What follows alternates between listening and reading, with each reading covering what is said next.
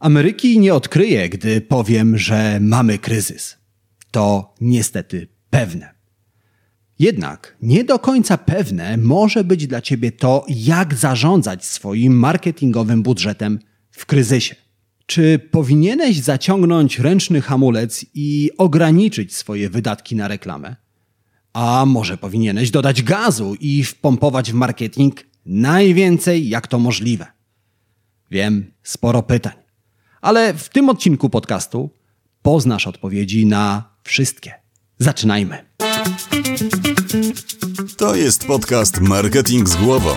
Źródło wiedzy dla przedsiębiorców, handlowców i marketerów, czyli dla osób, które chcą sprzedawać lepiej i chcą sprzedawać więcej. Zaprasza Łukasz Chodorowicz. Zanim jednak zaczniemy, chciałbym zaprosić Cię na webinar. Webinar, na którym porozmawiamy o tym, jak w czasie kryzysu zmieniają się zachowania zakupowe konsumentów. Ale przede wszystkim porozmawiamy o tym, jak na te zachowania wpływać, jak przekonywać do zakupu kryzysowego konsumenta, gdy ten ogląda każdą złotówkę, nim wyjmie ją z portfela. Porozmawiamy o tym, co mówić do konsumentów, aby ci kupowali u ciebie zamiast u konkurencji. Webinar odbędzie się w lutym. Jeżeli chcesz dowiedzieć się więcej na jego temat, już teraz zapisz się do newslettera Marketing z głową. Link do zapisu znajdziesz w opisie tego odcinka podcastu. To była nienachalna autopromocja, a teraz wróćmy do głównego tematu dzisiejszego odcinka. Profesor psychologii Tory Higgins twierdzi, że ludzi napędza chęć uniknięcia strat i chęć maksymalizacji zysków. Jednak u każdego z nas dominuje tylko jedna z tych sił. W rezultacie ludzie dzielą się na dwie wyraźne grupy. Ta pierwsza stara się za wszelką cenę minimalizować ryzyko i straty. Ta druga dąży do osiągnięcia maksymalnych korzyści. W rezultacie dwie osoby, grając w tę samą grę, przyjmują różne strategie. Pierwsza gra, aby nie przegrać, druga gra, aby wygrać. Te dwie strategie wyraźnie widać w popularnej grze w kółko i krzyżyk. Jedna osoba stara się wygrać jak najszybciej, zapełniając trzy pola kółkami. Druga, stawiając krzyżyk, stara się jej przeszkodzić i nie przegrać. Ponieważ te dwie strategie są w nas głęboko zakorzenione, przyjmujemy je również w życiu i w biznesie. Szczególnie wyraźnie widać to dziś, gdy dopadł nas kryzys.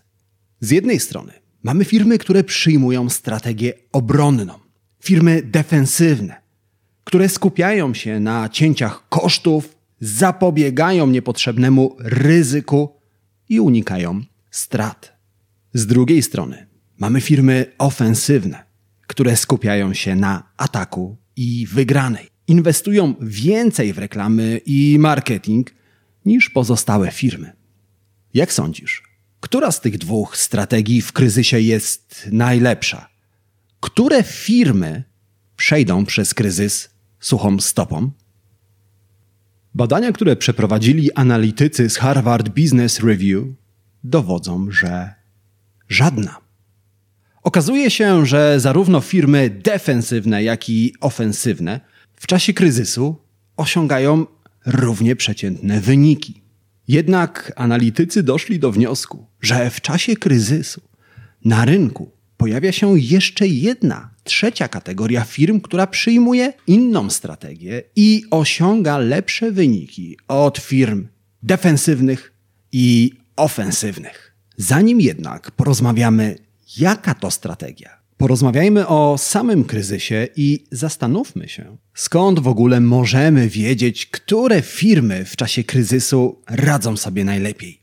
Przede wszystkim dlatego, że to nie jest pierwszy kryzys, który nas dotyka. Mamy za sobą kryzys covidowy, kryzys z roku 2008 czy kryzys spowodowany bańką internetową z roku 2000. Choć przyczyny każdego kryzysu są inne, to mechanizmy, rządzące recesją są za każdym razem takie same. Nawet konsumenci w czasie każdego kryzysu zachowywali się tak samo. Na przestrzeni 60 lat klienci w przewidywalny sposób zmieniali swoje nawyki zakupowe. I właśnie o tych nawykach, o tych zachowaniach i o tym, jak na nie wpływać, porozmawiamy na webinarze, na który gorąco Cię zapraszam. W każdym razie, analizując zachowania konsumentów i strategie marketingowe firm na przestrzeni ostatnich kryzysów, doskonale wiemy, które strategie opłacają się najbardziej. Choć na ogół intuicja podpowiada nam, że najlepsze wyniki finansowe, najwięcej klientów zdobywają firmy, które nastawione są na wygraną, to w czasie kryzysu wszystko się zmienia. I najlepiej radzą sobie firmy, które łączą obie strategie. To tak zwane firmy pragmatyczne. Z jednej strony redukują niepotrzebne koszty, ale z drugiej strony nie przestają mądrze inwestować w marketing. Całkowite obcinanie budżetów marketingowych w czasie kryzysu jest jak amputacja ręki powyżej łokcia przy zadrapanym palcu, aby uniknąć zakażenia. Z drugiej strony, firmy, które bezmyślnie pompują pieniądze w marketing, zachowują się jak człowiek, który, aby się ogrzać, pali swój najcieplejszy kożuch. To, czego tak naprawdę potrzebują firmy w czasie kryzysu, to nie radykalne amputacje, tylko precyzyjne chirurgiczne nacięcia w budżecie i mądra strategia rozniecenia ognia. Zanim opowiem Ci, jak się do tego zabrać, porozmawiajmy jeszcze chwilę o tym, dlaczego kryzys może oznaczać dla Ciebie szansę. Przede wszystkim dlatego, że w czasie kryzysu reklamy tanieją. Część firm całkowicie wycofuje się z reklam płatnych. Inne znacząco, często bezmyślnie, tną wydatki. W rezultacie reklamy w mediach, w prasie, w telewizji, w internecie stają się tańsze. Spójrz, reklamy w Google czy na Facebooku działają w systemie aukcyjnym. Im więcej osób się reklamuje, tym większe są koszty reklamy.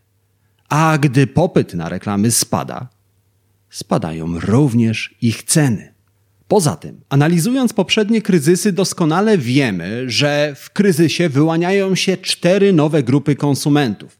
Zmieniają się ich nawyki zakupowe, sposób w jaki podejmują decyzje, ale każdą z tych grup łączy jedno. Łatwiej przerzucają się z jednego produktu na drugi, albo z jednej kategorii rynku na drugą. Kowalscy przestają chodzić do restauracji, ale nie przestają jeść a rzadsze wizyty w restauracjach zrekompensują sobie obiadami w domu. Wobec tego chętniej kupią nowy zestaw garnków albo piec do pizzy, aby chociaż odrobinę zachować namiastkę życia przed kryzysem. Dlatego kryzys to z jednej strony szansa na tańsze reklamy, a z drugiej strony szansa na przyciągnięcie nowych klientów. Wobec tego porozmawiajmy o tym, co robić, a czego nie robić w obszarze marketingu i Twojego marketingowego budżetu w kryzysie. Po pierwsze, mierz wyniki. Mierzenie wyników to rzecz, którą powinieneś robić nie tylko w czasie kryzysu, ale teraz jest ona szczególnie ważna. Konsumenci dokładnie oglądają każdą złotówkę, nim ją wydadzą. Ty również powinieneś to robić. Skąd masz wiedzieć, czy pieniądze zainwestowane w kampanię mailową, reklamową na Facebooku, czy w inne działania marketingowe przyniosły tobie wyniki, jeżeli tego nie mierzysz? Po pierwsze, ustal swoje KPI, czyli kluczowe wskaźniki wyników i brutalnie się ich trzymaj. Jeśli jakaś reklama nie przyniosła wyników, natychmiast ją zabij.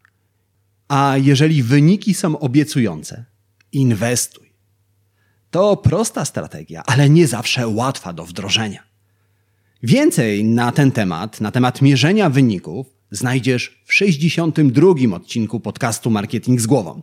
Link wrzucam Ci w opisie tego odcinka. Po drugie, skup się na reklamach, które można precyzyjnie targetować.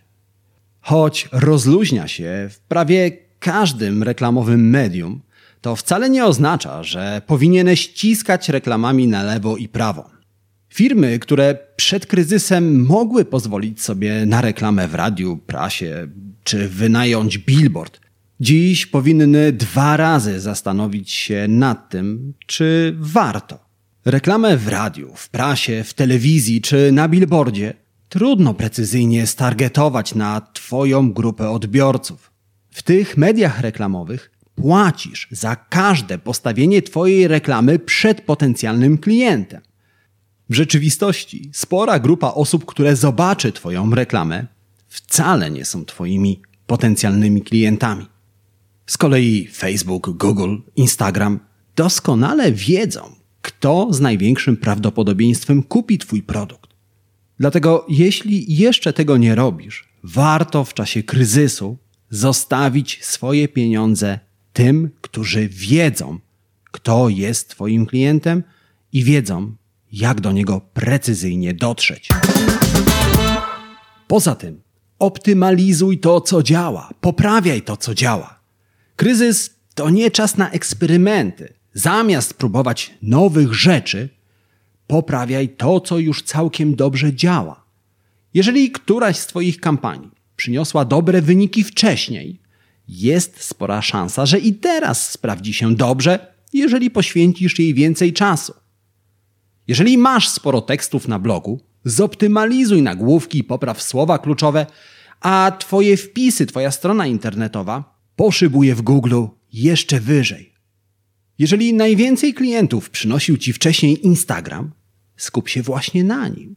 Poprawiaj, ulepszaj i jeżeli już musisz coś testować, to testuj, ale tylko w tych obszarach, które już wcześniej działały. Mądre zarządzanie budżetem marketingowym to również unikanie. Unikanie długoterminowych zobowiązań. Jeżeli zamierzasz związać się z nowym dostawcą, agencją marketingową, specjalistą od pozycjonowania, zamiast od razu podpisywać umowę na rok, podpisz ją na trzy miesiące lub maksymalnie na pół roku. W ten sposób unikniesz niepotrzebnych kosztów, jeżeli uznasz, że ta współpraca ci nie służy. Tę zasadą kieruj się nie tylko w biznesie, również w życiu. Uwierz mi, przyjdą pewniejsze czasy na kredyt samochodowy. W niepewnych czasach unikaj długoterminowych związków. Niepewną drogę lepiej zaplanować etapami. A skoro mówimy już o współpracy z agencjami marketingowymi, staraj się wszystkie zlecenia kierować do jednej agencji marketingowej. W ten sposób łatwiej wynegocjujesz niższe ceny. Agencja chętniej zgodzi się na rabat, jeżeli będzie mogła skorzystać na współpracy. Ostatnia rada, z którą dziś do ciebie przychodzę, dotyczy Twoich cen. Nie obniżaj ich, choć w kryzysie to wydaje się kuszącą strategią. Obniżyć ceny, aby przyciągnąć nowych, wrażliwych na ceny klientów. W rzeczywistości, na dłuższą metę, obniżka nigdy nie jest dobrą strategią. Jest jednak coś, co możesz zrobić. Możesz stworzyć tak zwaną markę obronną. Marka obronna to druga, nieco tańsza wersja Twojego produktu. W 1998 roku Intel stworzył procesor Celeron. Tańszą, nieco słabszą jednostkę obliczeniową komputera. Celeron był odpowiedzią na zmieniające się nawyki zakupowe konsumentów, którzy pod wpływem zbliżającego się kryzysu szukali tańszych komputerów. Ale wprowadzając tańszy produkt, Intel wcale nie obniżył cen pozostałych procesorów. Ba, nawet je podniósł. Intel doskonale wiedział, jak zmieniają swoje zakupowe nawyki konsumenci i wiedział, że na rynku, pomimo kryzysu, nadal jest sporo osób, które zapłacą za procesor wyższą cenę. Marka obronna ma jedno zadanie: chronić Ciebie i Twoją firmę przed konsekwencjami kryzysu. Ale może się okazać, że nie tylko pomoże Ci przetrwać kryzys. Może okazać się, że tak samo jak w przypadku Celerona, po zakończeniu recesji zostanie z Tobą na dłużej i pomoże Ci zdobyć jeszcze więcej klientów. I tego bardzo gorąco Tobie i wszystkim nam życzę. A ponieważ bezpiecznie dolecieliśmy do końca dzisiejszego odcinka podcastu Marketing z głową, czas na trzy najważniejsze rzeczy, które warto zapamiętać i wynotować. Zanim Ci je zdradzę, tradycyjnie już mam dwie szybkie prośby. Ta pierwsza jest taka. Jeżeli w tym momencie słuchasz mnie w Apple Podcast albo w Spotify, zatrzymaj się na moment i wystaw recenzję pod podcastem Marketing z głową. A jeżeli znasz kogoś, komu wiedza z tego dzisiejszego odcinka może się przydać, udostępnij go dalej. Zrób to na Facebooku, w Messengerze, w mailu, w WhatsAppie. Jakikolwiek sposób będzie świetny. Te dwie rzeczy zajmą ci mniej czasu niż mi zajęło poproszenie cię o nie. A dzięki temu, co zrobisz, wiedza z tego podcastu dotrze do osób, które jej potrzebują. No dobrze. Ale gdybym miał zostawić Cię z trzema najważniejszymi myślami z tego odcinka podcastu, to powiedziałbym, że po pierwsze, nie amputuj swojego budżetu reklamowego. Zamiast tego, dokonaj delikatnych nacięć tu i tam. Po drugie, mierz wyniki. Mierzenie wyników jest ważne nie tylko w kryzysie, ale dziś ma szczególne znaczenie. I po trzecie, rób więcej tego, co działa, a mniej tego, co nie działa. Jeżeli to zapamiętasz i się do tego przyłożysz, to z dużym prawdopodobieństwem przejdziesz przez kryzys suchą stopą. I tego bardzo Ci życzę.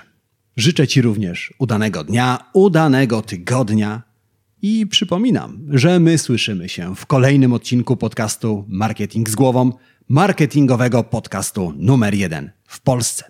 Do usłyszenia, do zobaczenia. Cześć.